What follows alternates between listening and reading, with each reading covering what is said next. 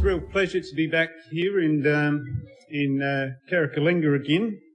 Uh, I have been here for a number of camps, leadership camps and things, but the last time I was here for a Christmas camp was about 39 years ago um, when I left to go to New Zealand. So, um, really enjoying it, particularly enjoying the fact that I don't have to do anything apart from maybe give a talk. Don't have to do the rosters and all these sorts of things. All right, we're going to turn to um, Isaiah 27 and verse 1. So, title of the thoughts uh, tonight are Here Be Dragons. You could say that with a bit of a pirate twist. Um, I will explain a bit more about that particular saying. You may have heard of it. it sort of comes out of the medieval era, I would say. Here in Isaiah 27 verse 1, if you read the previous chapter and just the last few verses there, it's sort of talking about the time of the Lord's return, uh, part of the prophecy there and the things that the Lord is going to be doing when he brings destruction upon the world. And really it sort of flows into this. The chapter, of course, is uh, a later addition, chapter and verses. Um, but uh, it flows into this verse. It says here, in that day, uh, the Lord with his sore and great and strong sword shall punish Leviathan the piercing serpent, even Leviathan that crooked serpent, and he shall slay the dragon that is in the sea. So this is really just uh, part of the prophecy referring to the time where the Lord comes back and he, he takes hold of the devil, the dragon, the great serpent, and uh, he punishes him. He puts him away, locks him away for a thousand years, and after that, uh, he is cast into the lake of fire. And uh, it's interesting, the Lord talks about, uh, you know, there's no messing around when he does that. He says the Lord will punish him with his sore and great and strong sword. So the devil, will, it will not be a fight. It will be simply a case of the might of God taking control of the situation. So it talks about the dragon that is in the sea. The word dragon sort of refers to a, a great serpent and it's used for a number of different things, including maybe a crocodile in the scriptures. And uh, just the thought is that um, the dragon represents the uh, the devil particularly, and the sea represents the nations of the world, the peoples of the world, particularly the wicked, as the scripture says, very unstable sort of a situation. And often uh, that symbol is used in the various prophecies. Um, we're going to go to Revelation and uh, chapter 13, picking out a few single verses here and there. At the moment, in Revelation 20, it talks about to Jesus says uh, uh, when he comes back, and the and the angel there says he laid hand, he laid hold on the dragon, that old serpent, which is the devil and Satan, and bound him a thousand years. Um, now, I, I mentioned the title of this talk is "Here Be Dragons." Now, in the old, uh, the old mariners' charts, before they really sort of explored the whole of the globe, apparently, or the thought is, I don't know how accurate it is, it is in history, the thought was that in the uncharted areas towards the edge of the map, that they would have pictures of sea monsters and dragons, and they would have a little note there saying, here be dragons. The thought being that, you know, this is uncharted area, and there are dangers here. This is, you know, there may be rocks here, there may be uh, sea monsters, all sorts of things. Um, in the, the sense that they did that, they were, I suppose, speaking out of ignorance because they didn't know what was there and the imaginations of their heart were sort of concocting all sorts of situations and maybe falling off the end of the earth if you travelled too far. But I want to sort of liken that thought to, um, you know, we have uncharted territory. I want to talk about unscriptured territory. And when we launch off uh, out of the scriptures into territory which is not charted and not, not outlined by the scriptures, that we can run into situations where indeed here be dragons. Here's where the devil's, um, his thoughts and his uh, words come into the situation. So we read there in Revelation 13 verse 11, just one of the, uh, the amazing beasts that it talks about. And I just want to take the principle from this particular one down in verse 11. Uh, this is the second beast that had horns like a lamb. And it says, And I beheld another beast coming up out of the earth, and he had two horns like a lamb, and he spake as a dragon.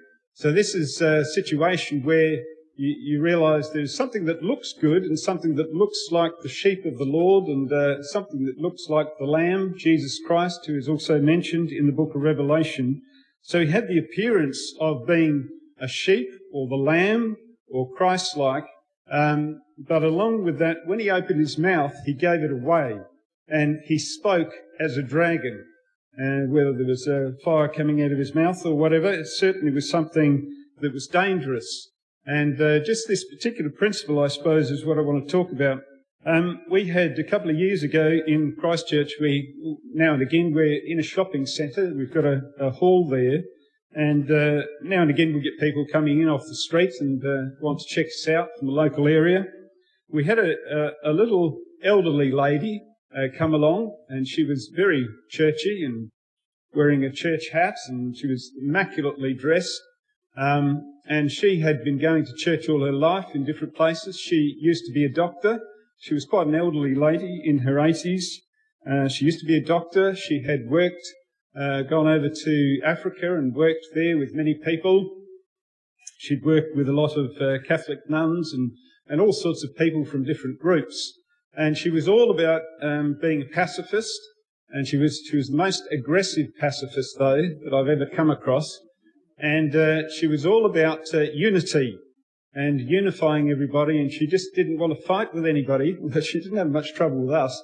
We spent just about every meeting, she would pretty much, you know, latch on to somebody, or we'd latch on to her, and we'd have a, a half hour or an hour long ding dong argument, basically. Um, she didn't want, she wanted to be there. She loved listening to some of the talks. Um, but she, um, and she loved the atmosphere and the people, but she did not want to receive the Holy Spirit. As far as she was concerned, she had the Holy Spirit she'd been going to church all her life, and she didn't want speaking in tongues. So she basically wouldn't come to the Sunday morning meeting where we operated the gifts, or the Wednesday night meeting where we operated the gifts, the Sunday afternoon meeting when we'd have some Bible studies, and she liked to come along. Anyway, one day she, she got very frustrated with us. One day she said, Oh, I just, I can't get around you people. She said, uh, you just keep quoting scriptures. So, um, anyway, one day she brought along this book and she said, now I want you to read this particular chapter here.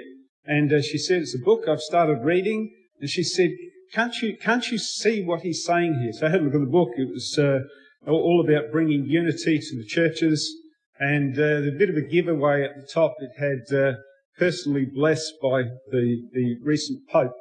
Um, and uh, anyway, so I had a look at this book and I read the couple of paragraphs she looked at there, and it was all the sort of stuff that could have come from our platform. You know, if we were just generally talking about the Holy Spirit, quoting the Apostle Paul about the Holy Spirit, various phrases that are used there, and it was quote after quote after quote. It was just all good, general stuff about the Holy Spirit. But uh, I, I, got hold of the book and I flicked back to the table of contents and thought I'd have a look at the contents. And I got right through, all looked like that all the way through, except you got to the second to last chapter, and it was about the conclusion of the whole matter, how we bring unity, and that was through our, our Mother in Heaven, Mary. And so you read that, and it was a total abomination.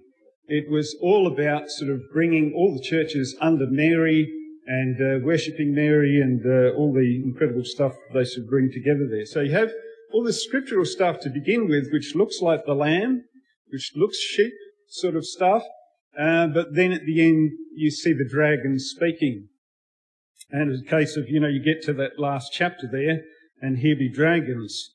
Um, we'll go to Matthew chapter 7 and verse 15. When I pointed that out to her, uh, she realised that that wasn't right, um, but uh, she said, "Oh, I hadn't read that far." Um, but uh, yeah, that's the trouble, of course. People sort of go on first impressions. Um, Matthew 7 and verse 15, Jesus made a similar um, comment to the one we see there in Revelation, and he said, "Beware of false prophets, which come to you in sheep's clothing, but inwardly they are ravening wolves." And again, often when you read, you know, the book of Revelation or some of the prophecies or other things like this, you sort of get a, uh, you get these um, visions of dragons, and you get these visions of incredible monsters and horrible beasts which trample uh, trample others underfoot and uh, rend with uh, tooth and claw and this sort of thing. And you think, is, is God being over the top when he describes uh, different groups and people in the world under these particular symbols? The reality is that the Lord sees it clearly. And sometimes we don't see it clearly. You know, our, our, um, our basic nature, I suppose, human nature, as this particular lady was to, to see everything as she saw everybody as being nice and everybody was Christian and everybody was on the Lord's side and everybody should be unified. Um, but maybe didn't see as, as Jesus saw that there are wolves in sheep's clothing and uh, something, of course, we need to be aware of. Just flick over in Matthew 10 and verse 16, another statement of Jesus along similar lines. In verse 16, says, Behold, I send you forth as sheep in the midst of wolves. Be ye therefore wise as serpents and harmless as doves. So that's actually interesting to think about that. That's how Jesus sees our situation. You know, when we, we go out into the world and sometimes we, we sort of normalize things in our minds and we don't always see the difference very clearly. And we start to see other people and just the world situation generally as just, you know, an extension of the people that we meet when we're at the, at the meetings, and uh, we see it as all being quite normal. But again, the Lord says, no, I've, I've put you as sheep in the midst of wolves. So in other words, it's a dangerous situation. We need to see that clearly. We need to recognize God, God, God isn't exaggerating when he says there's dragons out there and there's monsters out there and there's wolves out there. We have to be aware of it and we have to see the difference. Um, Brian Pennington was up here and he was talking about uh, um, being at camp. And uh, he mentioned that, you know, he first came along and came to camp, it was fantastic. And then he had to go back into town at the end of camp and uh, I think pick up something from the pharmacy in Hindley Street. And um, I haven't been here for a long time, but I assume it hasn't changed all that much. Um, but it was, you know, a totally different world. It was going from something very righteous, very wonderful, into something very wicked. And he could just really see the, the change there. I remember when we used to, uh, my family used to be coming to the camps here, and we had a wonderful time. And uh, we would get in the car to go back after camp. You'd hit the first traffic lights, and you'd be back into it. It was just a horrible feeling to go back into the world and just to recognise it was not like being amongst the Lord's people. And uh, that, that, of course, has not changed. Um, Mark 13, look over there quickly, and verse 1. Interesting situation where the disciples um, had Jesus there in Jerusalem. And of course, the temple area at that time had been uh, built up by Herod, uh, all the wonderful Roman buildings and things. Um, and it says, As he went out of the temple, one of his disciples saith unto him, Master, see what manner of stones and what buildings are here, just marveling at the wonderful buildings and the works, the complex and all that was there and the glory that was there. In verse 2, Jesus answering said unto him, Seest thou these great buildings? There shall not be left one stone upon another that shall not be thrown down. And it's interesting, you know, that when we look back at the old civilizations which the Lord describes in the book of Daniel, as idolatrous places and as places that are like wild animals and monsters and, and beasts. And um, when the world looks at Greece and Rome and all the wonders, and again the temple here and all this sort of thing, they think of the wonders of civilization and the technology and the you know the blessings and and all the stability that it brought, you know the prosperity and everything else, and and uh, along with all the uh, the other things, of course. But um, people maybe focus on that. But when the Lord looked at it, what he saw was this is all coming down. And this is going to be absolutely razed to the ground. It was something that had to happen because, of, of course, as we know, by this time, Jesus had also said that, uh, you know, this house was to be the house of prayer for all nations. But he said, but you've made it a den of thieves. And uh, so the Lord knew, of course, the New Testament, as Pastor Jock was saying, last night. The New Testament was coming in, the Old had to go. It was new wine into new wineskins. There had to be a complete transformation. And all of that was to go. But again, it's, it's uh, like the disciples here. You know, we've got to be aware that we're not looking at all the glory of, of, of mankind. We can slip into that with this world as well. We can look at the technology and we can look at the wonders. And there's, there's no doubt there's wonderful things that, you know, are created and made and luxuries and things that help in some ways. But the Lord doesn't see that when He looks at this world. He sees the spiritual side of it. He looks at it, and He says, here be dragons. You know, here are some evil things. And when you hear the words that are spoken and the things that are done, it gives it away because it's not according to the word of God. And again, when we think about what the Lord says in the book of Daniel, he talks about the, the great image, the great idol, which represents the kingdoms of man. When the stone kingdom, when Jesus Christ comes, it says it will grind that to powder. It will fall upon it, crush it to powder, as it, as it says there in the Hebrew, and it will be blown away on the wind. Total transformation. We saw a great transformation at the, the entrance into the New Testament. It was more of a spiritual transformation, but the Lord is saying, you know, when He comes back, there's going to be a complete and utter change, just like every stone here uh, being thrown down. Who knows what it's going to be like, but it's, it's something that we probably can't possibly imagine the incredible change that's going to come. So the glory of man, it's all coming down. I'll just finish in um, Matthew 16, verse 15. Um, this is a couple of things that uh, the Apostle Peter said, which we know quite well, this story. Uh, Jesus was talking to them and uh, asking who people said he was. Uh, they said, Some say that you're John the Baptist, some Elijah, some Jeremiah, or one of the prophets. Down in verse 15, he saith unto them, But whom say ye that I am? And Simon Peter answered and said, Thou art the Christ, the Son of the living God. And Jesus answered and said unto him, Blessed art thou, Simon Barjona, for flesh and blood hath not revealed it unto thee, but my Father which is in heaven. This is revelation from the Lord. This is scriptured territory. This is good stuff. He had given the right answer. He had given the answer which was according to the word of God. This was the Son of God. This was the Christ. And he had recognized that point.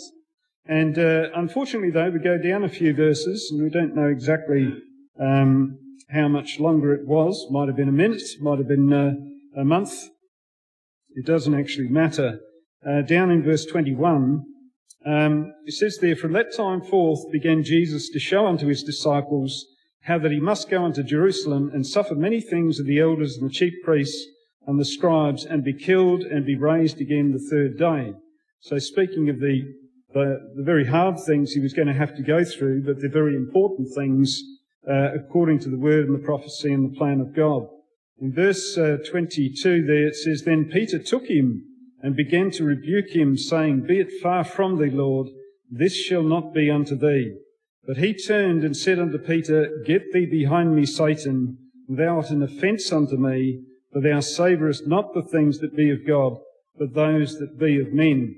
And so now we have the same friend, if you like, of Jesus Christ who had had this incredible revelation from the Lord and was, you know, he was sort of on, on, on cloud nine at that particular time, the blessing of the Lord, the revelation of the Lord. But as soon as he got into unscriptured territory, uh, you know, even it was a short while later, he spake and it was the words of the dragon. And that's exactly what Jesus recognized. He didn't look at Peter and think, this is my friend. Uh, he, he got it right just a few days ago. Uh, he just saw what was being spoken there, saw that even though it was with good intentions and, uh, you know, Peter was, thought he was doing the right thing there, these words were not of God. And uh, the Lord knew, here be dragons. You know, and he immediately jumped on Peter for that particular point. And I suppose um, we have to, again, be the sort of people that recognize, we spend a lot of our time, of course, talking about the Spirit of Christ. Uh, we're talking about uh, Jesus Christ. We're talking about the Spirit that He came to give. We're talking about the Holy Spirit that He has given to us for salvation. And we spend a lot of time on that, and we spend a lot of time on the, the other side of the Spirit of Christ, which is His character and His nature, and how to live um, and be led of the Spirit. Um, but as well as recognizing the true Spirit of Christ, there's the other side of it, and that's to recognize the true spirit of the Antichrist. So we've got to recognize what is of God and what is of the dragon. And we've got to be able to listen so that, you know, we just don't look at the person particularly. And, you know, if we have a friend that has maybe for many years has been talking about, you know, the things of God and got it right like Peter did, but then goes off into uncharted, unscriptured territory and begins to say things which are not of God. Here be dragons. Here we watch out. Here be rocks. We need to identify it so that we can stay safe and uh, be there when the Lord returns. More people say.